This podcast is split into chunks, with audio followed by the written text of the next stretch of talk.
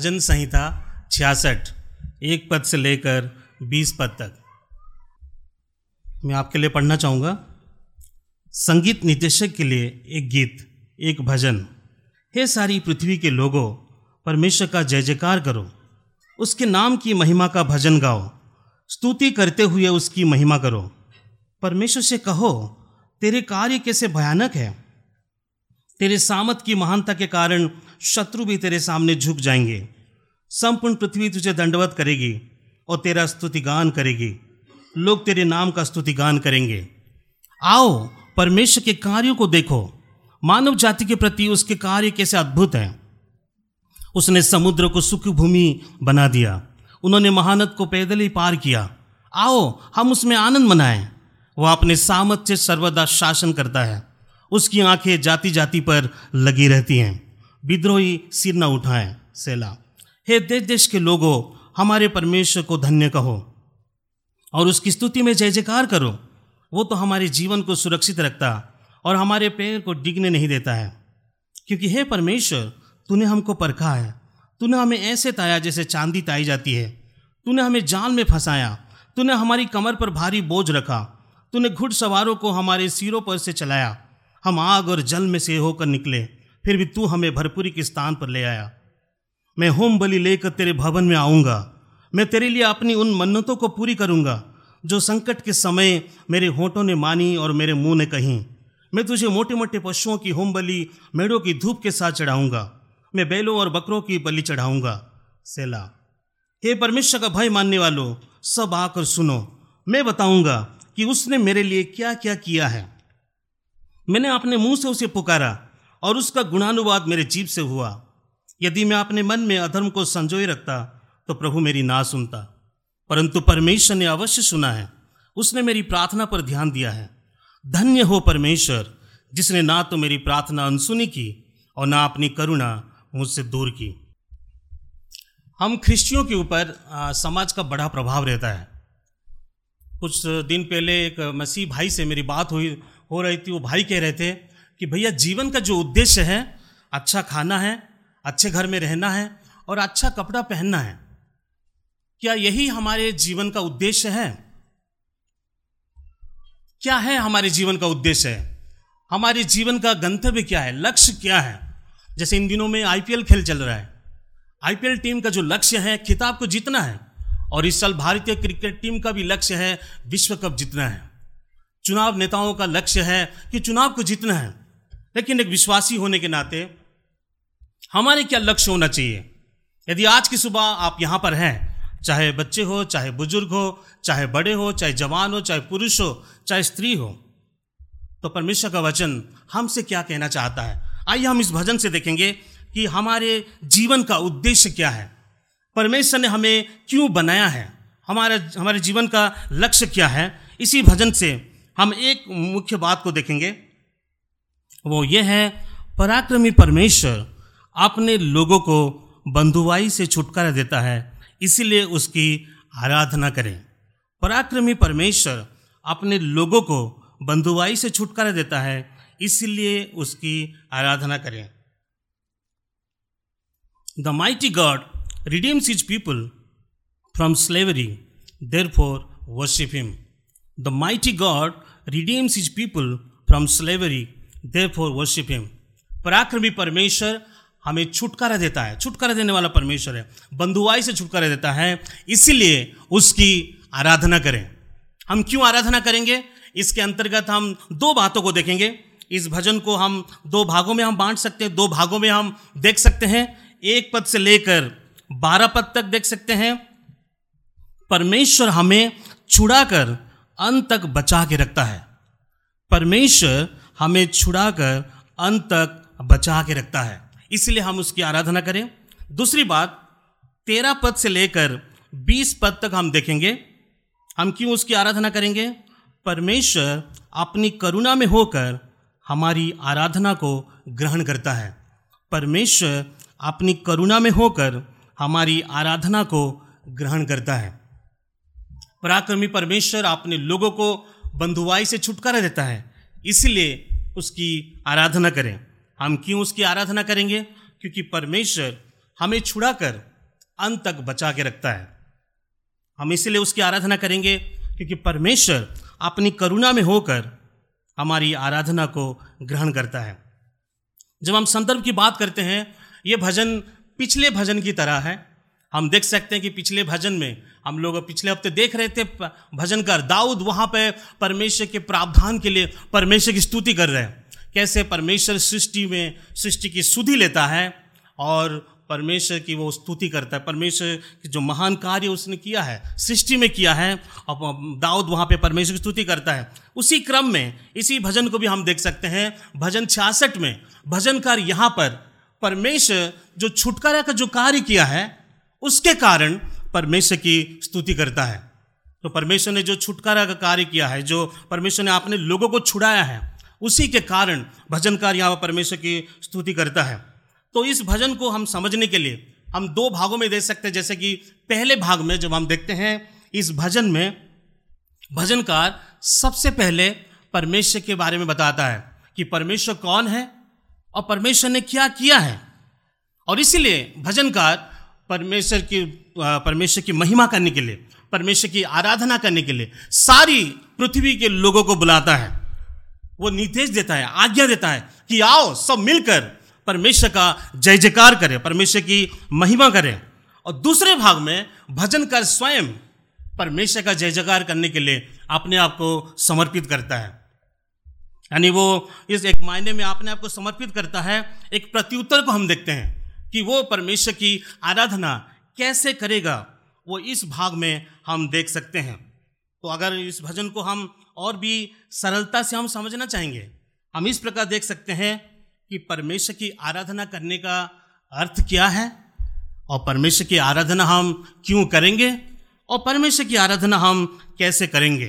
इन तीन सवालों को हम देख सकते हैं इस भजन को समझने के लिए। आराधना करने का अर्थ क्या है, क्यों करेंगे और कैसे करेंगे? आइए हम इस भजन से हम देखेंगे। सबसे पहले आप देखिए, भजनकार यहाँ पर पृथ्वी के लोगों को बुलाता है। एक पद में देखिए, वो कहता है, हे सारी पृथ्वी के लोगों, परमेश्वर का जय जयकार करो। यहाँ पर भजनकार सारी पृथ्वी के लोगों को बुला रहे हैं। क्यों बुला रहे हैं? उसका उद्देश्य क्या है? इसीलिए बुला रहे हैं कि परमेश्वर का जय जयकार करने के लिए, परमेश्वर की आराधना करने के लिए, परमेश्वर की महिमा करने के लिए। ध्यान दीजिए, भजनकार किसका जय जयकार करने के लिए कह रहा है? किसका जय जयकार करने के लिए बुला रहे हैं? किसी व्यक्ति का जय जयकार करने के लिए नहीं बुला रहे या किसी आईपीएल खिलाड़ी का जय जयकार करने के लिए नहीं बुला रहे या किसी नेता का जय जयकार करने के लिए यहाँ पे नहीं बुला रहे लेकिन भजनकार यहाँ पे कहता है कि परमेश्वर का जय जयकार करने के लिए वो बुला रहे हैं। और बेहतर ये होगा कि हम उसकी महिमा करें, क्योंकि परमेश्वर की आराधना करना ये सबसे उत्तम बात होगी। यदि आप किसी का, किसी व्यक्ति का आप जय जयकार नहीं करेंगे, उनकी आप तारीफ़ नहीं करेंगे, प्रशंसा नहीं करेंगे तो कोई फ़र्क नहीं पड़ेगा। लेकिन, परंतु, यदि आज की सुबह आप यहाँ पर हैं, यदि आप परमेश्वर का जय जयकार नहीं करेंगे, परमेश्वर की आराधना आप नहीं करेंगे तो आप खतरे की स्थिति में हैं। क्योंकि हम बात कर रहे हैं ये परमेश्वर का जय जयकार करने के बारे में।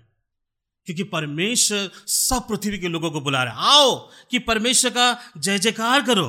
क्योंकि दो पद में हम देखते हैं, ये बुलाहट जो है बहुत ही विशेष है। उसके नाम की महिमा का भजन गाओ। यहाँ पे भजनकार की, भजनकार के शब्दों को आप देखिए। वो कह रहे हैं कि आओ और गाओ, उसकी महिमा करो, जय जयकार करो। यानी कहने का मतलब है, जो यहाँ पर जो शब्द, जो महिमा का जो शब्द है, उसका अर्थ इस प्रकार से है कि जो मूल भाषा में वज़न है, यानी जो भारीपन है, जो उसकी महानता है, जो सबसे ऊँचा है, यानी भजनकार कहना चाह रहा है कि भैया परमेश्वर सबसे ऊँचा है, वो वजनदार है, वो भारीपन है, उसकी महानता के कारण उसकी क्या करो? महिमा करो। और तीन और चार पद में भजनकार हमें बताता है, हम कैसे उसकी आराधना करेंगे? कैसे हम उसकी स्तुति करेंगे? हमारी आराधना में जो सामग्री क्या होनी चाहिए? हमारी स्तुति में कौन सी सामग्री होनी चाहिए? तीन और चार पद वो कहता है कि परमेश्वर से कहो कि तेरे कार्य कैसे भयानक है। हमारी आराधना में, हमारी स्तुति में हमें परमेश्वर को संबोधित करनी चाहिए। यहाँ पर वचनकार बताता है कि उसके कार्य कैसे भयानक है। लेकिन तीन पद को देखिए, तीन और चार पद में, चार पद का जो पहली लाइन में भजनकार कहता है, संपूर्ण पृथ्वी तुझे दंडवत करेगी। ये काफ़ी अद्भुत बात है कि भजनकर जो पृथ्वी के लोगों को बुला रहे हैं, परमेश्वर की महिमा करने के लिए, यहाँ पर भजनकर कहता है, संपूर्ण पृथ्वी तुझे दंडवत करेगी। दंडवत का अर्थ यह है कि परमेश्वर की आराधना करेगी। क्यों? क्यों परमेश्वर की आराधना संपूर्ण पृथ्वी करेगी? क्योंकि वो आराधना के योग्य है। क्योंकि वो महिमा के योग्य है। क्योंकि वो स्तुति के योग्य है। तो आज की सुबह भजनकार हमें कहना चाहता है। भजनकार हमें उत्साहजनक संदेश देना चाहता है। हमें बुला रहे हैं। चाहे आज आप कोई भी क्यों ना हो, आज की सुबह आप पहली बार क्यों क्यों ना हो। लेकिन परमेश्वर का वचन आज हमें कहना चाहता है कि परमेश्वर का जय जयकार करें। परमेश्वर की आराधना करें। आराधना करने का मतलब ये नहीं, केवल गीतों को गाना है। लेकिन एक से चार पद तक हम देखते हैं जो आराधना, ये परमेश्वर केंद्रित है। आराधना परमेश्वर से आरंभ होती है, ये हमसे नहीं होती है। हम प्रति उत्तर करते हैं कि परमेश्वर कौन है और परमेश्वर ने क्या किया है। परमेश्वर की आराधना की बात हम जब करते हैं तो हम इस प्रकार हम मानते हैं कि परमेश्वर आप हमारे मकान से भी ऊपर है। परमेश्वर आप हमारी नौकरी से भी ऊपर है। परमेश्वर आप हमारे धन से भी ऊपर है। परमेश्वर आप हमारी इज़्ज़त से भी ऊपर है। जितने भी जो चीज़ें हैं दुनिया में, सब चीज़ों से ऊपर परमेश्वर आपका नाम की महिमा हो। आपकी आराधना हो, आपकी स्तुति हो, आप सबसे महान है। क्योंकि वो परमेश्वर है, वो राजा है, वो सृष्टि करता है। और हम सृष्टि है। किसी ने सही कहा है, सृष्टिकर्ता के प्रति, सृष्टि की उचित प्रत्युत्तरी आराधना है। और आखिरकार परमेश्वर ने हमें इसलिए बनाया। परमेश्वर ने हमें क्यों बनाया? परमेश्वर हमारे जीवन को इसीलिए संसार में हमें भेजा है, या परमेश्वर ने हमको इसलिए बनाया है, उसकी आराधना करने के लिए, उसकी महिमा करने के लिए। लेकिन समस्या क्या है? समस्या पाप के कारण लोग आज परमेश्वर की आराधना नहीं करते हैं। आज लोग क्यों परमेश्वर की महिमा नहीं कर रहे हैं? इसलिए भजनकार, आप देखेंगे जो यहाँ पे चार पद के अंत में लिखा है, चार पद के अंत में लिखा है, सेला करके लिखा है।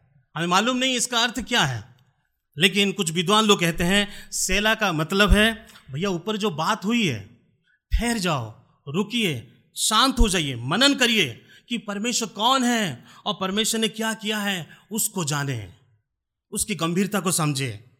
चाहे आपके जीवन में कितनी भी व्यस्तता क्यों ना हो। रुक जाइए। ठहर जाइए। जो भी काम आप कर रहे हैं, काम छोड़ दीजिए और इस परमेश्वर को जाने। उसका जय जयकार करें। उसकी महिमा करें। आराधना करें। क्योंकि परमेश्वर जय जयकार करने के योग्य है। क्योंकि परमेश्वर महिमा के योग्य है। तो इसी भजन में भजनकर हमें यह भी बताता है, आखिर हम परमेश्वर की आराधना क्यों करेंगे? एक पद से लेकर चार पद तक उसने संपूर्ण पृथ्वी को बुलाया। कि परमेश्वर की महिमा करने के लिए, परमेश्वर का जय जयकार करने के लिए। लेकिन पाँच पद से आगे वो हमको बताएगा, हम क्यों परमेश्वर की आराधना करेंगे? देखिए मेरे साथ, पाँच पद में क्या लिखा है?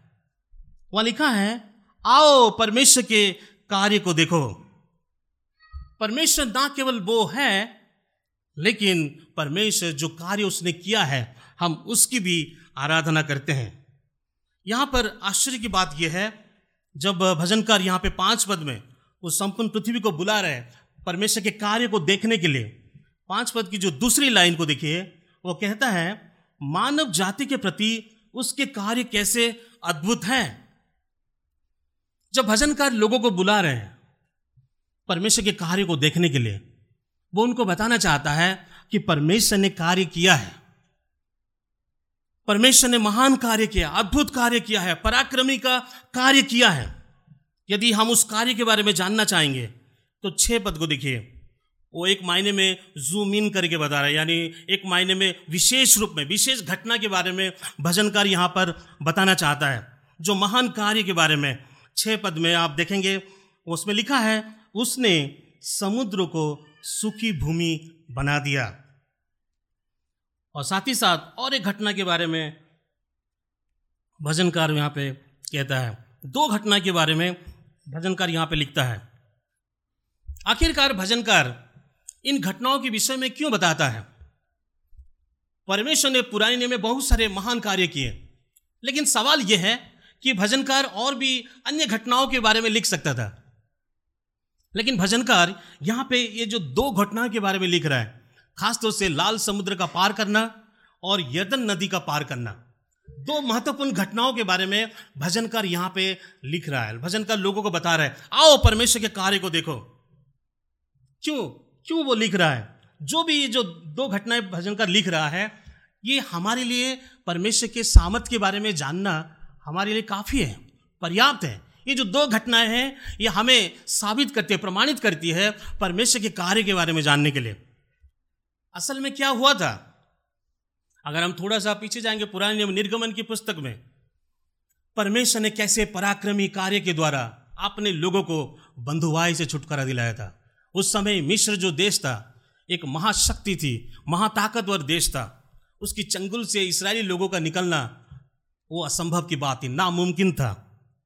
लेकिन ऐसे समय में जो पराक्रमी परमेश्वर ने और ऐसे महान कार्य किया जो मिश्र की गुलामी से मिश्र की बंधुआई से, उनको छुट, छुटकारा देकर वो अभी जब हम पढ़ते निर्गमन चौदह अध्याय में, जब वहाँ पे लोग लाल समुद्र से पहले वो इसराइली लोग छावनी डाले थे, वहाँ पर जो पहुँचे, और इसराइली लोग सोच रहे थे, हम तो अभी छुटकारा, हमको छुटकारा मिल गया, हमको आज़ादी मिल गई, और बहुत खुशियाँ मना रहे होंगे। लेकिन निर्गमन चौदह अध्याय में लिखा है, जब पीछे मुड़कर देख रहे हैं तो फिर उनकी सेना फिर से आ रही है कि इसराइली लोगों को फिर से वापस लेने के लिए। आगे लाल समुद्र है, पीछे मिस्र की सेना है। जाए तो जाए, कहाँ जाए? आगे समस्या है, पीछे समस्या है। और लोग चिल्लाने लगे, लोग कहने लगे, मूसा, क्या मिस्र में कब्र नहीं था? क्या वहाँ तो बढ़िया बढ़िया कब्र थी? तो तू तो हमको क्यों यहाँ पे लेके आया तो परमेश्वर मूसा को कहता है कि क्यों लोग चिल्ला रहे क्यों तू मुझे दुहाई दे रहा है? अपनी लाठी उठा और समुद्र की ओर क्या कर अपना हाथ बढ़ा। और जैसे ही हम इस बात को देखते हैं, इस कहानी में देखते हैं, जब मूसा लाठी बढ़ाता है अपना हाथ बढ़ाता है समुद्र की ओर, और समुद्र के जो पानी है, वो पूरा सूख जाता है। और सारी इसराइली लोग उस समुद्र से बीच में से, मध्य में से होकर और सूखी भूमि में पार करते हैं। और जब इसराइली लोग जो सूखी भूमि से पार करके जाते हैं और फिर उनकी सेना भी देखती है, और फिर उनकी सेना भी उसके पीछे पीछे जाती है। लेकिन हम जो बाइबल जानते हैं, इसमें लिखा है कि परमेश्वर और उनके जो पहिया को टेढ़ा करता है। और वो लोग भी जान पाते हैं कि भैया यहाँ से निकल जाओ, क्योंकि परमेश्वर हमारे विरुद्ध में लड़ रहे हैं। लेकिन उस समय काफ़ी देर हो चुका था, और जब इसराइली लोग लाल समुद्र को पार किए, और फिर से परमेश्वर ने कहा, मूसा, फिर से अपना हाथ समुद्र कर बढ़ा। और जैसे ही मूसा अपना हाथ समुद्र कर बढ़ाता है फिर से पानी पुनः वापस आ जाता है। अभी हम लोग गीत गा रहे थे, मैं यहोवा के गीत गाऊँगा। और परमेश्वर ने उनको समुद्र में और उनके समुद्र के मध्य में उनको फेंक दिया। वे सब डूब के मर गए। फिर उनकी जो शक्ति थी, जो जो उससे गर्व करते थे, सब के सब डूब के मर गए। ये परमेश्वर ने महान कार्य किया। ये भजनकर यहाँ पे इस घटना को बता रहे हैं।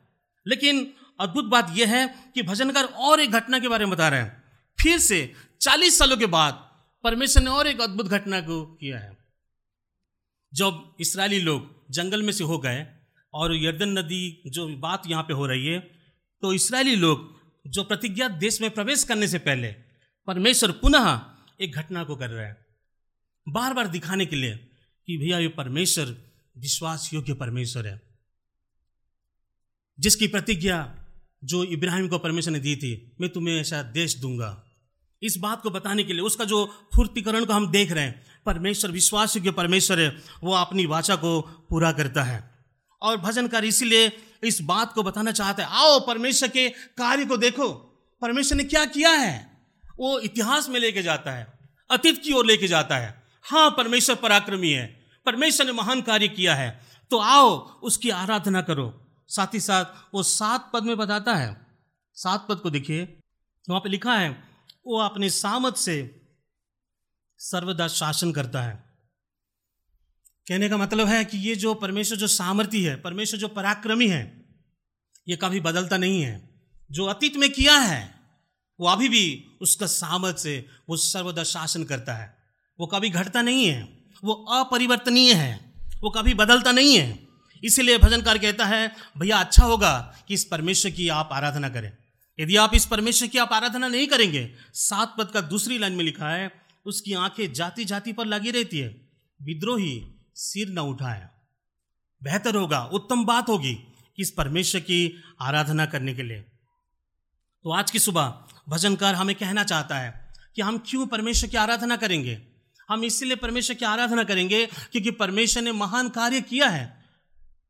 और साथ ही साथ भजनकार हमें और भी अन्य कारणों को बारे में बता रहे हैं। अन्य कारणों को वो दे रहे हैं बताने के लिए कि परमेश्वर की आराधना करने के लिए, परमेश्वर की स्तुति करने के लिए। उसी के तुरंत के बाद आप देख सकते हैं, वहाँ पे लिखा है आठ पद में, हे देश देश के लोगों, हमारे परमेश्वर को धन्य कहो और उसकी स्तुति में जय जयकार करो। यहाँ पर भजनकार कह रहे हैं, अभी अन्य जाति लोगों को, अन्य राष्ट्रों को बुला रहे हैं कि आओ, परमेश्वर का जय जयकार करो, परमेश्वर को धन्य कहो, उसकी स्तुति में जय जयकार करो। क्यों क्यों जय जयकार करेंगे? वो कहता है, वो तो हमारे जीवन को सुरक्षित रखता, वो हमारे पैर को डिगने नहीं देता है। यानी ये परमेश्वर सामति है, ये परमेश्वर पराक्रमी है, ये परमेश्वर अद्भुत कार्य करता है। जो अतीत में किया है, वो वर्तमान में भी पराक्रमी कार्य करता है। इसलिए इस परमेश्वर की आराधना करो, इसलिए इस परमेश्वर की महिमा करो। लेकिन जो आश्चर्य की बात यह है, जब हम दस पद से बारह पद तक पढ़ेंगे। ये जो परमेश्वर पराक्रमी है, जो लाल समुद्र को पार किया जो लाल समुद्र को दो भागों में बांटा था, जो यर्दन नदी को, जो इसराइली लोग की सहायता की थी पार करने के लिए, वही परमेश्वर जो पराक्रमी है, उसके कार्य को हम देख सकते हैं दस पद से लेकर बारह पद तक। थोड़ा हमें अद्भुत लगता है, आश्चर्य लगता है कि कैसे, आखिर क्यों ये दस पद से बारह पद तक जब हम पढ़ेंगे ऐसा लगता है कि परमेश्वर पराक्रमी नहीं है। ऐसा लगता है कि परमेश्वर सामर्थ्य नहीं है। आप देखिए, दस पद में लिखा है, क्योंकि हे परमेश्वर, तूने हमको परखा है। तूने हमें ऐसे ताया जैसे चांदी ताई जाती है। तूने हमें जाल में फंसाया। तूने हमारी कमर पर भारी बोझ रखा। तो अगर हम पढ़ते जाएँगे, हम इस प्रकार की बातों को देख सकते हैं कि आखिर ये जो दुख या पीड़ा, जो संकट, जो कठिन परिस्थिति जो इसराइली लोगों के जीवन में परमेश्वर आने देता है। कई बार लोग सोचते हैं परमेश्वर पराक्रमी है, परमेश्वर सामर्थ्य है तो लोग सोचते हैं कि जब जीवन में सब बढ़िया चल रहा हो, जब जीवन में सब कुछ ठीक ठाक हो, कोई समस्या नहीं, कोई पीड़ा नहीं, सब चंगासी तो इसका अर्थ है कि परमेश्वर पराक्रमी है। परमेश्वर का धन्यवाद हो, परमेश्वर की आराधना करते हैं, परमेश्वर के, परमेश्वर का जय जयकार करते हैं। लेकिन यहाँ पर हम देख सकते हैं आखिर क्यों? परमेश्वर ऐसे होने देता है क्यों दुख या पीड़ा हमारे जीवन में आने देता है। क्यों कठिन परिस्थिति हमारे जीवन में आती है? दस पद से बारह पद तक हम दो कारणों को देख सकते हैं। पहला कारण, परमेश्वर इसलिए हमारे जीवन में ये दुख, पीड़ा को आने देता है। दस पद की पहली लाइन में लिखा है क्योंकि परमेश्वर हमें परखता है कि हमारे हृदय में क्या है, वो प्रकट होता है। इसलिए हमारे जीवन में संकट, कठिन परिस्थिति आती है कि परमेश्वर हमें परखता है। देखिए, यहाँ पे कैसे परखता है? जो भजनकार एक उदाहरण को उपयोग कर रहे रूपक का उपयोग कर रहे हैं, जैसे चांदी ताई जाती है। चांदी जो, चांदी को जो आग में डालते हैं, जैसे आग क्या करती है? आग चांदी को और चमकाती है। और हीट, और गर्म सो आग को जितना भी गर्म जो उसको डालते हैं, वो चांदी और चमक के आती है। इसी प्रकार से भजनकार यहाँ पे कहना चाह रहे हैं कि जब हम दुख या पीड़ा में होकर जाते हैं तो हमारी आशा जो परमेश्वर के प्रति है, और चमकती है, और तेज होता है। इसी प्रकार की बातें, इसी प्रकार की भाषा को हम पहला पत्रस में देख सकते हैं। वहाँ पर भजनकार जो पत्रस वहाँ पे, सॉरी, पत्रस कहता है कि एक अध्याय का छः और सात पद में वो कहता है, भले ही तुम्हें अभी कुछ समय के लिए विभिन्न परीक्षाओं के द्वारा दुख उठाना पड़ा हो कि तुम्हारा विश्वास जो आग में ताए हुए नश्वर सोने से भी अधिक बहुमूल्य है, परखा जाकर यीशु मसीह के प्रकट होने पर प्रशंसा, महिमा और आदर का कारण ठहरे। तो यहाँ पर हम देख रहे हैं कि परमेश्वर क्यों ऐसी परिस्थिति आने देता है। अगर आप देखेंगे दस पद से लेकर बारह पद तक बार बार जो यहाँ पे एक शब्द आया है जैसे देखिए दस पद में, तूने हमको परखा है। ग्यारह पद में, दस पद के दूसरी लाइन में भी, तूने हमें सताया। ग्यारह पद में, तूने हमें जाल में फंसाया। ग्यारह पद की दूसरी लाइन में, तूने हमारी कमर पर भारी बोझ रखा। बारह पद में, तूने घुड़सवारों को हमारे सिरों पर से चलाया। और बारह पद के आखिरी भाग में भी देख सकते हैं। क्यों? ये कौन कर रहा है? करने वाला कौन है? बार बार भजन कर कहना चाह रहा है। कि करने वाला परमेश्वर है। परमेश्वर ऐसे होने देता है, ऐसी परिस्थिति में हमको लेके आता है, ताकि हमारे हृदय में जो है, वो बाहर प्रकट हो जाए। जब हमारे जीवन में परख होती है तो हमारे हृदय में जो असलियत है, जो अंदर जो है, जो स्थिति, जो वाकई में जो असलियत है, वो बाहर सामने निकल के आती है। अच्छे समय में निकल के नहीं आती है, लेकिन कठिन परिस्थिति में जो आदमी, जो रियलिटी जो है, जो वास्तविकता है, वो सामने निकल के आती है। तो दुख, ये पीड़ा हमारे जीवन में इसीलिए परमेश्वर आने देता है ताकि परमेश्वर हमें परखता है। परमेश्वर हमारे जीवन के, जीवन में जो परीक्षाएँ लेके, जो जो इस प्रकार दुख या पीड़ा, संकट, कठिन परिस्थिति को लेके आता है हमें परखने के लिए। आज की सुबह हम लोग मणिपुर के लिए प्रार्थना कर रहे थे। तो मैं जब वचन की तैयारी कर रहा था तो मैं सोच रहा था, मणिपुर में इकतालीस प्रतिशत मसीह लोग हैं। तो वहाँ पे बहुत सारे मसीह लोग हैं। लेकिन क्यों आज मणिपुर जल रहा है? हिंसा में भड़की हुई है। यानी बहुत, आज बहुत सारे चर्चेस को जला दिए गए बहुत सारे मसीह लोग का पलायन हो चुका है। बेघर हो चुके हैं। आज बहुत सारे मसीह लोग चर्च में जमा नहीं हो पा रहे होंगे। परमेश्वर की आराधना नहीं कर पा रहे होंगे। तो सवाल यह है, परमेश्वर क्यों ऐसे होने देता है? इसी प्रकार की बात में और एक देश के हम पढ़ रहे थे, सूडान। सूडान भी इसी प्रकार की स्थिति से अभी गुजर रहा है। वहाँ पे जो मसीह लोग हैं वहाँ पर भी आ, मैं पढ़ रहा था एक लेख में कि वहाँ पे मसीह महिलाओं और लड़कियों पर बलात्कार और जबरन शादी का खतरा मंडरा रहा है। एक पास्टर कहते हैं कि उनके पास सोने के लिए गद्दे तक नहीं है और उनके पास खाना खत्म हो रहा है। उनमें से कई हैं जिनके पास पर्याप्त पैसे नहीं हैं। स्थिति ठीक नहीं है। क्यों परमेश्वर ऐसे होने देता है? बाइबल बताती है, उस पास्टर इस प्रकार लिखते हैं। बाइबल बताती है, परमेश्वर इन परिस्थितियों की अनुमति इसलिए नहीं देता है क्योंकि वो लोगों को मारना चाहता है, बल्कि इसलिए कि वो कुछ ऐसा बदलना चाहता है जो उनके जीवन में अच्छा नहीं है। परमेश्वर कई बार इस प्रकार की परिस्थिति हमारे जीवन में लेके आता है। जब हमारी परख होती है तो हमारी असलियत, हमारे हृदय में क्या है, वो सामने आता है। दूसरा कारण परमेश्वर क्यों ऐसी परिस्थिति लेके आता है? बारह पद का आखिरी भाग में देखिए। काफ़ी वो अद्भुत बात है, यानी जो खुशखबरी है, भले ही संकट है, भले ही दुख है, भले ही कठिन परिस्थिति है, भजनकार कहना चाहता है, बारह पद का आखिरी भाग में, फिर भी तू हमें भरपूरी के स्थान पर ले आया। परमेश्वर दुख संकट के मध्य में नहीं छोड़ता है। परिस्थिति जो ऐसे आती है, कठिन परिस्थिति आती है, परमेश्वर लो अपने लोगों को छोड़ता नहीं है। देखिए भजनकार कहता है कि तू हमें भरपुरी के स्थान पर लेकर आया। जब इसराइली लोग बंधुबाई से होकर गए अलग अलग परिस्थिति से होकर गए, परमेश्वर ने उन्हें छोड़ा नहीं है। फिर भी परमेश्वर ने उनको क्या किया? एक ऐसे स्थान में लेके गया जो प्रतिज्ञा देश में उनको प्रवेश किया, प्रवेश करवाया है, जहाँ पर जो भरपूरी का स्थान था जो दूध और वैसे धारा में जो भरपूर था, ऐसे जगह पे परमेश्वर उनको लेके गया। उसी भाषा को भजनकर यहाँ पे कह रहे हैं। मेरे प्रियो, आज की सुबह भजनकर हमें भी कहना चाहता है, परमेश्वर के सामत हमारे दुखों में भी प्रकट होता है। ना केवल बड़े बड़ी घटनाओं में, ना केवल बड़े बड़े जो उसके पराक्रमी कार्य में, बल्कि जब हम कठिन परिस्थिति से होकर जाते हैं, जब हम संकट में होकर जाते हैं ऐसे समय में भी परमेश्वर का सामर्थ प्रकट होता है। परमेश्वर हमें छोड़ता नहीं है। इसी प्रकार की बातें जो पौलुस कहता है, रोमियो आठ अध्याय अट्ठाईस पद में, इसलिए सब बातें मिलकर भलाई को उत्पन्न करती है, जो लोग परमेश्वर से प्रेम करते हैं। याकूब में भी लिखा है, याकूब एक का तीन में यह जानते हुए कि तुम्हारा विश्वास के परखे जाने से धीरज उत्पन्न होता है। और इसीलिए किसी ने सही कहा है परमेश्वर हमारे सुखों में फुसफुसाता है, हमारे विवेक में बोलता है, लेकिन हमारे दुख दर्द में चिल्लाता है। कहने का मतलब है, जब दुख, संकट, कठिन परिस्थिति आता है, परमेश्वर हमें आवाज़ देता है, कहता है कि जागो और देखो कि मैं हूँ, मेरी उपस्थिति आपके पास है। इसलिए इस भजनकार आज की सुबह हमें उत्साहजनक संदेश देना चाहता है कि परमेश्वर सभी निराशाओं के बीच में भी कार्य करता है। परमेश्वर अपने लोगों को छुड़ाता है, लेकिन अंत तक उन्हें बचा कर भी रखता है। वो उन्हें संभालता है।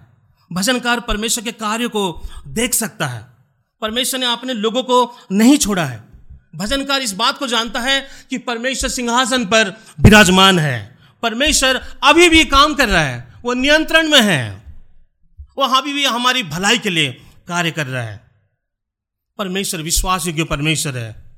वो वर्तमान में भी विश्वास योग्य परमेश्वर है। हम उसकी आराधना कर सकते हैं। चाहे कैसी भी परिस्थिति क्यों ना हो, हम उसकी महिमा कर सकते हैं। हम कैसे परमेश्वर की आराधना करेंगे? यहाँ पर भजनकार अगले भाग में बताता है।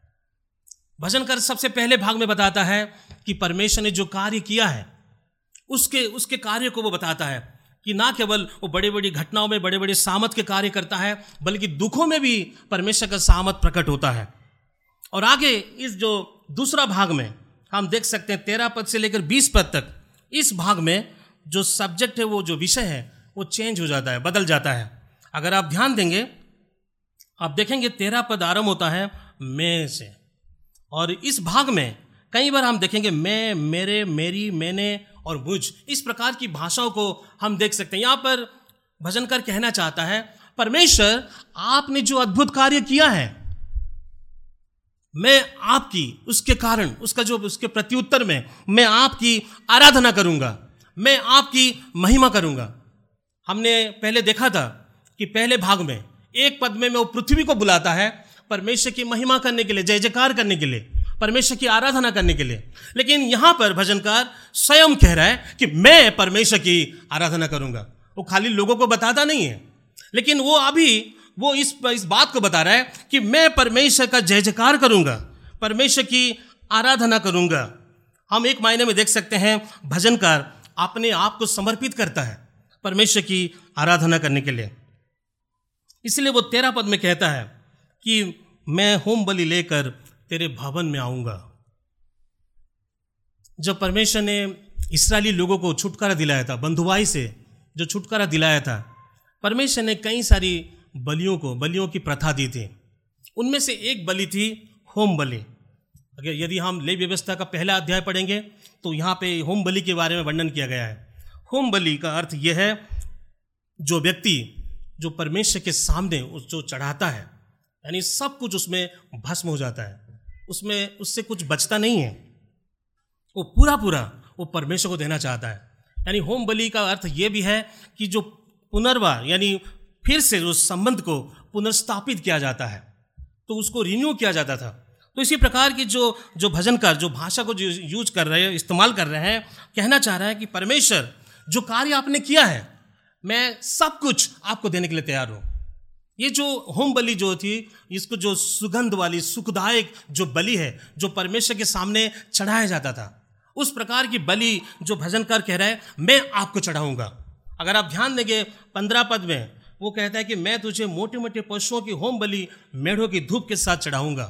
कहने का तात्पर्य यह है, थोड़ा मेरे साथ कल्पना करें। हो सके बहुत सारे लोग वहाँ पे बलि चढ़ाने के लिए गए होंगे। भजनकार कहना चाह रहा होगा दूसरे को बता हे बिन्यामिन, आप क्या चढ़ा रहे हो? हे नथनियल आप क्या चढ़ा रहे हो? लेकिन भजन का कहना चाहता मैं तो मैं अच्छी अच्छी चीज़ें, जो मोटे मोटे पशुओं की बलि में क्या करूँगा, मैं चढ़ाऊँगा। क्यों चढ़ाऊँगा? क्योंकि परमेश्वर ने मेरे जीवन में महान कार्य किया है, अद्भुत कार्य किया है। मैं इसमें कंजूसाई नहीं करूँगा। मैं परमेश्वर को सबसे उत्तम दूँगा। मैं लोगों की परवाह नहीं करूँगा। लोग क्या कहेंगे, मैं इसके, इससे चिंतित नहीं हूँगा लेकिन मेरे जीवन में परमेश्वर ने कार्य किया है, मैं इसलिए क्या करूँगा? मैं परमेश्वर को सबसे उत्तम दूँगा। इसलिए सोलह पद में वो कहता है, हे परमेश्वर का भय मानने वालों, सब आकर सुनो। पाँच पद में हमने देखा था, वो कहता है कि, आओ परमेश्वर के कार्य को देखो। लेकिन सोलह पद में वो कह रहा है कि, आओ, सुनो। परमेश्वर ने कार्य किया बोलना एक बात है परंतु मेरे जीवन में कार्य किया बोलना, ये दूसरी बात है। ये बात हम मानते हैं, हम जानते हैं, परमेश्वर ने कार्य किया है। लेकिन ये बात दूसरी बात है कि जब हम बोलते हैं कि मेरे जीवन में कार्य किया है, भजनकार कह रहा है, परमेश्वर ने मेरे जीवन में किया है। हाँ वो पृथ्वी को बुलाता है परमेश्वर का जय जयकार करने के लिए। हाँ वो अतीत में जाता है, परमेश्वर के कार्य को देखता है, परमेश्वर ने महान कार्य किया है। लेकिन वही परमेश्वर, वही पराक्रमी परमेश्वर भजनकार के जीवन में भी कार्य किया है। और इसीलिए वो कहता है कि मैं बताऊँगा उसने मेरे लिए क्या किया है। और इसलिए वो शर्माता नहीं है। इसलिए वो लजाता नहीं है। जो कार्य परमेश्वर ने किया है, वो विश्वासियों के मध्य में, जो संगति में, और लोगों को बुला रहा है, और लोगों के मध्य में वो बता रहे हैं। चाहे कैसे भी स्थिति क्यों ना हो, हम नहीं जानते उनकी स्थिति क्या होगी। लेकिन भजनकार यहाँ पे कह रहा है, परमेश्वर ने जो कार्य किया है, मैं आपको बताऊँगा. लेकिन देखिए, आगे जब हम देखते हैं, जो भजनकार यहाँ पर परमेश्वर की आराधना कर रहे हैं, लेकिन एक समस्या है। जब हम अठारह पद को पढ़ते हैं, अठारह पद में लिखा है, यदि मैं अपने मन में अधर्म को संजोई रखता तो प्रभु मेरी ना सुनता। वो इस बात को जानता है, परमेश्वर सामर्थ्य है, परमेश्वर हमसे परे है, हमारे निकट रहने वाला परमेश्वर है, हमसे संबंध रखता है, हमारी प्रार्थना को सुनता है, हमसे वो वास्ता रखता है। लेकिन समस्या ये है, जब भजनकार इस बात को जानता है, जब हमारे जीवन में कोई पाप है, वो कहता है कि यदि मेरे जीवन में कोई अधर्म है तो प्रभु मेरी ना सुनता। इसका अर्थ क्या है? इसका अर्थ यह है कि भजनकार एक मायने में कहना चाह रहा है, यदि मैं अपने जीवन को देखता हूँ, जब मैं परमेश्वर की आराधना करने के लिए जाता हूँ, परमेश्वर की आराधना करता हूँ, ऐसे समय में जब मैं अपने जीवन को देखता हूँ, मेरे जीवन में कोई पाप है, लेकिन मैं उस पाप को क्या करता हूँ, पाप का पोषण करता हूँ, और पाप को पाता हूँ, और पाप को मैं छिपा के रखता हूँ, पश्चाताप नहीं करता हूँ, और फिर भी मैं परमेश्वर की आराधना करता हूँ तो प्रभु हमारी प्रार्थना, जो हमारी आराधना को ग्रहण नहीं करेगा, हमारी प्रार्थना को नहीं सुनेगा। भजन कर कहना चाह रहा है, भैया, ये जो परमेश्वर पराक्रमी है, ये सामर्थ्य परमेश्वर है, कैसे उसने बड़े बड़े कार्य किया है, उस परमेश्वर के सामने हम कैसे जा सकते हैं? हमारा प्रत्युत्तर कैसे होना चाहिए? हमारा उचित प्रत्युत्तर कैसे होना चाहिए? हमारे पोस्चर कैसे होना चाहिए? हमारा हाव भाव कैसे होना चाहिए? ये परमेश्वर हमारे हृदय में क्या है, सब कुछ जानता है। हम कुछ छिपा नहीं सकते हैं। भजनकर कह रहा है, यदि ऐसा कोई पाप है, जो हम काफ़ी लंबे समय से उसको पाल रहे हैं और छिपा के रखे हैं, या किसी व्यक्ति से, या अपनी पत्नी से, पति से, या किसी भाई से, बहन से हम छिपा के रखें, साथ में रह रहे हों, लेकिन हमारे अगल बगल में जो है, जो रूममेट है, उनको मालूम नहीं है। ऐसा कोई पाप हो, लेकिन फिर भी परमेश्वर की आराधना कर रहे हैं। तो भजन कर कहना चाह रहा है तो प्रभु हमारी प्रार्थना को नहीं सुनेगा। जब हम आराधना करते हैं तो परमेश्वर इस बात की परवाह नहीं करता है कि हम किस प्रकार के शब्दों को बोलते हैं या कहाँ पर हम परमेश्वर की आराधना करते हैं। परमेश्वर हमारे आराधना से अधिक हमारे हृदय में रुचि रखता है। इसी प्रकार की बात को हम पुराने नियम में देख सकते हैं शाहुल राजा के बारे में। साउल राजा भी परमेश्वर को होम बलि जो चढ़ाने के लिए, जो परमेश्वर ने जो अमालिकी को पूरा पूरा नष्ट करने के लिए कहा था। तो क्या हुआ? हम सभी जानते हैं, हमें अधिकांश लोग जानते हैं। शामुल ने कहा कि होम बलि और जो बलि से परमेश्वर आज्ञाकारिता से प्रसन्न होता है। इसी प्रकार पहला शामिल सोलह में भी लिखा है, सात पद में, मनुष्य तो बाहरी रूप को देखता है, परंतु परमेश्वर हमारे हृदय को देखता है। इसी प्रकार की भाषा को हम देख सकते हैं मत्ती पाँच अध्याय में भी। मत्ती पाँच, तेईस और चौबीस पद में। यीशु मसीह ने कहा, जब तुम वेदी पर कुछ, जो भेंट चढ़ाने के लिए जाते हो, यदि तुम्हारे भाई के प्रति कुछ ऐसी बात है तो भेंट वहीं पे रख दो और जाओ पहले अपने भाई से मेल मिलाप कर लो। तब आकर इस भेंट को चढ़ाओ। मेरे प्रियो, आज की सुबह क्या कोई ऐसे पाप तो नहीं है हमारे जीवन में, जो हम किसी से छिपाए हैं या पाप को हम पोषण किए हैं, या पाप जो ऐसे अधर्म है, जो हम छिपा के रखे हैं। लेकिन भजनकार, ये जो भजन, जो अंत होता है, काफ़ी उत्साहजनक, यानी एक आशा भरा भजन है, उस प्रकार से वो अंत करता है। वो कहता है, परंतु परमेश्वर ने अवश्य सुना है, उसने मेरी प्रार्थना पर ध्यान दिया है। कहने का मतलब है कि उसके जीवन में कोई अधर्म नहीं है। उसके जीवन में कोई पाप नहीं, यानी ये ये जो पद है, इसका मतलब ये नहीं कि हमारे जीवन में कोई पाप का दोष होगा या पाप की उपस्थिति होगी तो परमेश्वर हमारी प्रार्थना नहीं सुनेगा। लेकिन भजनकार यहाँ पे कहना चाह रहा है कि जब हम अपने पापों से पश्चाताप करते हैं और परमेश्वर के सामने आते हैं तो परमेश्वर हमारी प्रार्थना को सुनता है। इसलिए बीस पद में वो कहता है, धन्य हो परमेश्वर, जिसने ना तो मेरी प्रार्थना अनसुनी की और ना अपनी करुणा मुझसे दूर की। परमेश्वर क्यों हमारी प्रार्थना को सुनता है? परमेश्वर क्यों हमें छुटकारा देता है? इसलिए परमेश्वर हमारी प्रार्थना को सुनता है और हमें छुटकारा देता है। अपनी करुणा के कारण। क्यों परमेश्वर ने इसराइली लोगों को बंधुआई से छुटकारा दिलाया? इसराइली लोग भी फिर की सेना के साथ उस समुद्र में नाश हो जाते हैं। उनके अंदर कोई खूबियाँ नहीं थी। वे अच्छे लोग नहीं थे। वे तो वलवा करने वाले लोग थे, विद्रोह करने वाले लोग थे, कुड़कुड़ाने वाले लोग थे।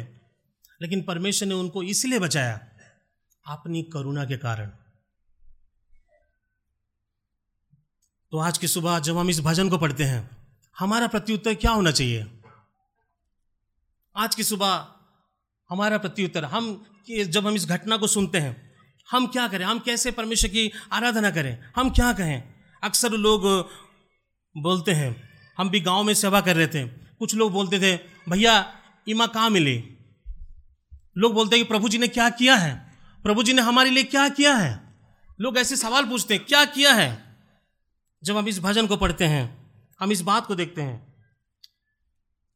जैसे पुराने नियम में, परमेश्वर ने इसराइली लोगों को बंधुआई से छुटकारा दिलाया था। उसी प्रकार से उससे जो बड़ा कार्य परमेश्वर ने नए नियम में अपने लोगों के लिए किया है। उस कार्य को हम देखते हैं जहाँ पर क्रूस की जो घटना, हम इस आज की सुबह हम पढ़ रहे थे, क्रूस की कथा नाश होने वाले के लिए मूर्खता है, परंतु हम उद्धार पाने वाले के लिए ये परमेश्वर का सामर्थ्य है। और ये घटना किसी कोने में नहीं हुई है।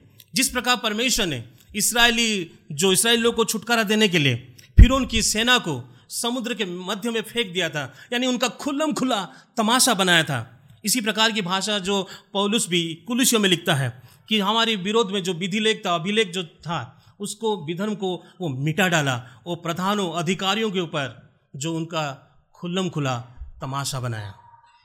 हमारी स्थिति भी इसराइलियों के समान थी। हम भी इसराइलियों के समान पाप के दासत्व में थे, अंधकार के साम्राज्य में फंसे हुए थे। हमारे अंदर कोई खूबियाँ नहीं थी। इफिसियो दो में लिखा है, हम भी संसार, शरीर, शैतान की गुलामी में थे। हम भी बंधुआ में पड़े हुए थे। हम तो उससे छुटकारा पाना नहीं चाहते थे। हमें तो उससे आनंद आता था। दुख की बात है कि हमें मालूम ही नहीं था कि हमें उससे छुटकारा पाना था, पाना है कि नहीं। परंतु ऐसे समय में हमें बचाने के लिए, हमारे जीवन को छुटकारा देने के लिए, बंधुआई से, जो आत्मिक बंधुआई से छुटकारा देने के लिए हमारे सबसे बड़े शत्रु पाप और मृत्यु को हराने के लिए। वो महिमामय परमेश्वर, वो पराक्रमी परमेश्वर, जिसने लाल समुद्र को दो भागों में बांटा, जो यर्दन नदी को भी, जो इसराइल लोग को पार कराया था। वही परमेश्वर लगभग 2000 साल पहले मानव के रूप में इस संसार में आया। क्यों आया? क्योंकि हमारी जो सबसे बड़ी समस्या थी, जो पाप की बंधुबाई में हम पड़े हुए थे, हमारे सबसे बड़े शत्रु जो पाप था, जो मृत्यु जो मृत्यु थी उस उसको पराजित करने के लिए। प्रभु यीशु मसीह इस संसार में आए वो क्यों आए वो दुख उठाने के लिए। जिस प्रकार यहाँ पर इसराइली लोगों के जीवन में हम देखते हैं, वे कैसे दुख उठाए? हमारे पैर को डिगने नहीं देता है। क्यों? आज हमारे पैर को क्यों वो सुरक्षित रखता है?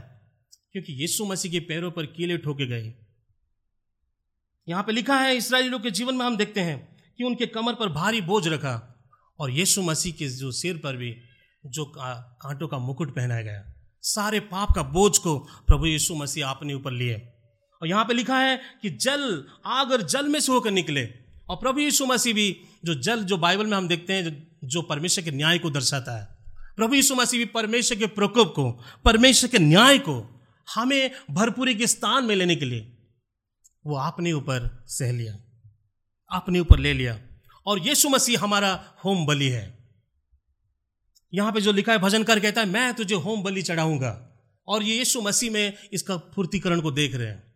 होम बलि प्रभु यीशु मसीह ने अपने आप को सब कुछ दे दिया। यानी उसका जो अपना जो आखिरी बुन तक, जो खून है, वो सब कुछ परमेश्वर के सामने वो चढ़ा दिया। उसने कहा कि पूरा हुआ। और जब परमेश्वर और उसके जो परमेश्वर की जो नाक में, जो प्रभु यीशु मसीह ने जो बलि चढ़ाई थी, एक सुखदायक, सुगंध वाली बलि थी। क्योंकि यीशु मसीह ने जब कहा, पूरा हुआ, हमें कैसे मालूम ये बलिदान पूरा हुआ? क्योंकि तीसरे दिन यीशु मसीह मृतकों में से जी उठा। इस बात को साबित करती है कि यीशु मसीह का बलिदान सिद्ध बलिदान था और लाल समुद्र से बड़ी घटना जो है, ये क्रूस की घटना है और यीशु मसीह हमारे शत्रु, पाप और मृत्यु को हमेशा हमेशा के लिए पराजित कर दिया। अभी हम पर कोई दंड की आज्ञा नहीं है। अभी हम पर कोई पाप का दोष नहीं है। अभी हम पर कोई पाप का प्रदूषण नहीं है। अभी हम पर जो पाप का कोई प्रभाव नहीं है, हम हमेशा के लिए छुटकारा पाए हैं। यह है प्रभु यीशु मसीह का कार्य है। जब आज की सुबह हम सुन रहे हैं तो हमारा प्रत्युत्तर क्या होना चाहिए? हमें तो दुख में होकर जाना था, हमें तो मरना था। हम, हमें आग और जल में से होकर हमें जाना था। लेकिन हमारे बदले में, हमारे स्थान पर यीशु मसीह ने कार्य किया है। तो हम क्या करें? अभी हम अलग किए गए लोग हैं। अभी हमारा जीवन अलग है। प्रभु यीशु मसीह ने हमें पाप के बंधुआई से हमें छुटकारा दिलाया है। पाप के बंधन से हमको आज़ाद दिया है। परमेश्वर के प्रकोप से उसने हमें बचाया है। अभी हम पर कोई दोष नहीं है। हम कैसे उसके उसके सामने प्रत्युत्तर देंगे? हमारा प्रत्युत्तर क्या होना चाहिए? हम कैसे परमेश्वर की आराधना करेंगे? इसी भजन से जल्दी से हम देखेंगे, हम कैसे परमेश्वर की आराधना करेंगे। सबसे पहली बात, सच्चाई से परमेश्वर की आराधना करें। यहाँ पे भजन कर जो परमेश्वर की आराधना करता है, वो सत्य से परमेश्वर की आराधना करता है। वो जानता है कि परमेश्वर ने जो लाल समुद्र का जो जो घटना थी, जो एक सत्य बात थी, जो तथ्य, यानी जो वास्तविक घटना थी, उस बात को वो जानते हुए वो परमेश्वर की आराधना कर रहे हैं। जब हम आराधना करते हैं, केवल गीतों को गाना या भावना में खो जाना नहीं है, लेकिन आराधना कैसे करें? आराधना हम इस बात को जानते हुए करें कि सच्चाई को जानते हुए, सच्चाई से परमेश्वर की आराधना करें। दूसरी बात, हम कैसे आराधना करेंगे? हृदय से परमेश्वर की आराधना करें। क्योंकि परमेश्वर हमारे हृदय को देखता है। परमेश्वर हमारे हृदय पर रुचि लेता है। इस भजन में देखते हैं, भजनकार कहता है, यदि कोई मेरे जीवन में कोई पाप है, कोई अधर्म है तो प्रभु मेरी नहीं सुनेगा। तो क्यों ना हम परमेश्वर जब आराधना करते हैं, हम अपने हृदय को जांचें, हम अपने आप को जांचें क्या कोई ऐसा पाप तो नहीं है, जिसके कारण हम परमेश्वर की आराधना नहीं कर पा रहे हैं, या हम आराधना भी कर रहे हैं? क्या हम उस प्रकार का तो दो प्रकार के जीवन तो नहीं जी रहे हैं? रविवार के दिन कुछ और है और सोमवार से लेकर शनिवार तक तो कुछ और है। क्या ऐसा जीवन तो नहीं है? क्योंकि परमेश्वर हमारे हृदय को देखता है। मनुष्य तो बाहरी रूप देखता है, परंतु परमेश्वर हृदय को देखता है। तीसरी बात, हम कैसे आराधना करेंगे? इस भजन से देखेंगे, समुदाय के साथ परमेश्वर की आराधना करें। यदि हम इस भजन को पढ़ते हैं, एक से लेकर चार पद तक, पाँच पद में, और सोलह पद बार बार ये बहुवचन में लिखा है कि आओ परमेश्वर के कार्य को देखो, कि अब परमेश्वर का जय जयकार करो, परमेश्वर की महिमा करो। वो कहता है सोलह पद में, हे परमेश्वर का भय मानने वाले, सब आकर सुनो। कहने का मतलब है, हम समुदाय के साथ परमेश्वर की आराधना करें। आराधना व्यक्तिगत भी है, साथ ही साथ आराधना सामूहिक भी है। इसलिए जब हम परमेश्वर की आराधना करते हैं हमें अपने बारे में नहीं सोचना, व्यक्तिगत ही आराधना नहीं है, बल्कि ये सामूहिक है। ये उस प्रकार से नहीं है, खाली जैसे कुछ लोग खेल देखने के लिए जाते हैं, खाली जो स्टेडियम में जाते हैं, क्रिकेट देखने के लिए जाते हैं, दर्शक बनने के लिए नहीं। किसी ने सही कहा है, कलिसिया आराधकों का समुदाय है। तो जब हम परमेश्वर की आराधना करते हैं, साथ में हम वचन पढ़ते हैं, साथ में गीत गाते हैं, साथ में संगति करते हैं, साथ में हम समुदाय के रूप में परमेश्वर की आराधना करते हैं। और महत्वपूर्ण बात कैसे हम आराधना करेंगे? सुसमाचार को देखते हुए परमेश्वर की आराधना करें। जब यहाँ पे भजनकार परमेश्वर की आराधना कर रहे हैं, हम देखते हैं तेरह पद से लेकर पंद्रह पद तक, वो कहता है, होम बलि में चढ़ाऊँगा। ये सुख्रिस्ट हमारा होम बलि है। उसको स्मरण करें। उसने अपने आप को दे दिया है। परमेश्वर के सामने ऐसी बलि चढ़ाई जो सुखदायक, सुगंध वाली बलि थी। और परमेश्वर की नाक में वो सुगंध जो आई हमारी जो बलि, हमारे अच्छे कर्म से उसके नाक में बदबू आती थी। लेकिन प्रभु यीशु मसीह ने जो बलि चढ़ाई है, वो बलि सुखदायक बलि थी। उसको स्मरण करें, उसको देखें, उसी को स्मरण करते हुए परमेश्वर की आराधना करें। हम लोग पिछले महीने पहला पत्रस भाइयों के साथ पढ़ रहे थे। मुझे एक बात काफ़ी उत्साहित की। पहला पत्रस एक का बारह पद में, वहाँ पे लिखा है कि स्वर्गदूत भी इन बातों को देखने की बड़ी लालसा करते हैं। पत्रस उन्हें बताता है, परमेश्वर ने जो उद्धार का कार्य किया है, उसके बाद वो कहता है, स्वर्गदूत भी इन बातों को देखने की बड़ी लालसा करते हैं। स्वर्गदूत भी तो हमसे काफ़ी स्मार्ट होते हैं, हमसे तेज हैं। यदि स्वर्गदूत इन बातों को देखते हैं, सुसमाचार को देखते हैं तो उनसे ज़्यादा हम तो और भी, कितना ज़्यादा हम सुसमाचार को देखें। आइए हम उसको देखें, आइए हम इसको स्मरण करें। प्रभु मसीह ने जो कार्य किया है, किसी ने सही कहा है मृतक है वो आत्मा जो कालवरी के क्रूस से आश्चर्यचकित नहीं होती। आखिरी में, कैसे हम परमेश्वर की आराधना करें? दूसरों को सुसमाचार बताने के द्वारा परमेश्वर की आराधना करें। सोलह पद में भजनकार कहता है कि, आओ, सब भय मानने वाले लोग, मैं तुम्हें बताऊँगा परमेश्वर ने मेरे लिए क्या किया है। खाली आराधना खाली एक कलिसिया के अंदर ही नहीं है, लेकिन आराधना बाहर भी हम कर सकते हैं। जब हम प्रभु यीशु मसीह ने जो कार्य क्रूस पर किया है, उसको बताने के द्वारा हम परमेश्वर की आराधना कर सकते हैं। यदि ये घटना सच है, यदि यीशु मसीह हमारे पापों के लिए मारे गए गाड़े गए और तीसरे दिन फिर जी उठे, यदि ये घटना सच है, ये तो सभी को मौका मिलने का मौका मिलना चाहिए सुनने के लिए। इस सभी के पास अवसर होना चाहिए कि इस कहानी को, इस सुसमाचार को बताने के लिए। इसमें हमें सब कुछ देने की आवश्यकता है। हो सकता है हमारे जो कौशल को देने की आवश्यकता है, हमारे खून, पसीना, प्रतिभा, सब कुछ इसमें देने की आवश्यकता है। यदि ये सच है, आखिरी बार कब था आपने किसी को सुसमाचार सुनाया था? जब हम आराधना की बात करते हैं, आराधना यह है, जब हम दूसरों को भी सुसमाचार सुनाते हैं। अब हम उसके लिए जिएँगे। जब हम गीत गाते हैं, मैं तेरे लिए जीऊँ, इसका मतलब है कि जो प्रभु यीशु मसीह ने जो कार्य किया है, उसको हम स्मरण करते हैं और उसी की घटना को हम दूसरों को ही बताते हैं। मेरे प्रियो, ये जो सुसमाचार, जो पुराना संदेश है, हमारे पास एक ही संदेश है, उसी का प्रचार करते रहिए। हमारे पास वही पुराना सुसमाचार है, जिसमें परमेश्वर के सामर्थ्य है। आज की सुबह समाप्त करने से पहले क्या आप परमेश्वर की आराधना करते हैं? क्या मैं परमेश्वर की आराधना करता हूँ? क्या कोई पाप तो नहीं है जिसके कारण हम परमेश्वर की आराधना नहीं कर पाते हैं? आपके लिए सबसे कीमती चीज़ क्या है?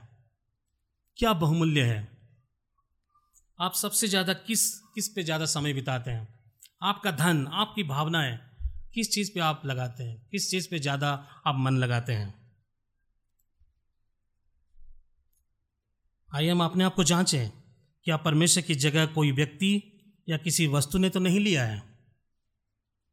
स्मरण रखें, उसकी करुणा हमसे दूर नहीं है। यदि ऐसा है तो कृपया आप यीशु मसीह के पास आइए। वो विश्वास योग्य परमेश्वर है। पहला यूना एक का नौ में लिखा है, यदि हम अपने पापों को मान लें तो वह हमारे पापों को क्षमा करने में विश्वास योग्य और धर्मी है। परमेश्वर अपने लोगों को बंधुआई से छुटकारा देता है। इसलिए उसकी आराधना करें। वो हमें छुड़ा कर अंत तक बचा के रखता है और हमारी आराधना को अपनी करुणा में होकर वो ग्रहण करता है। आइए हम उस परमेश्वर की आराधना करें।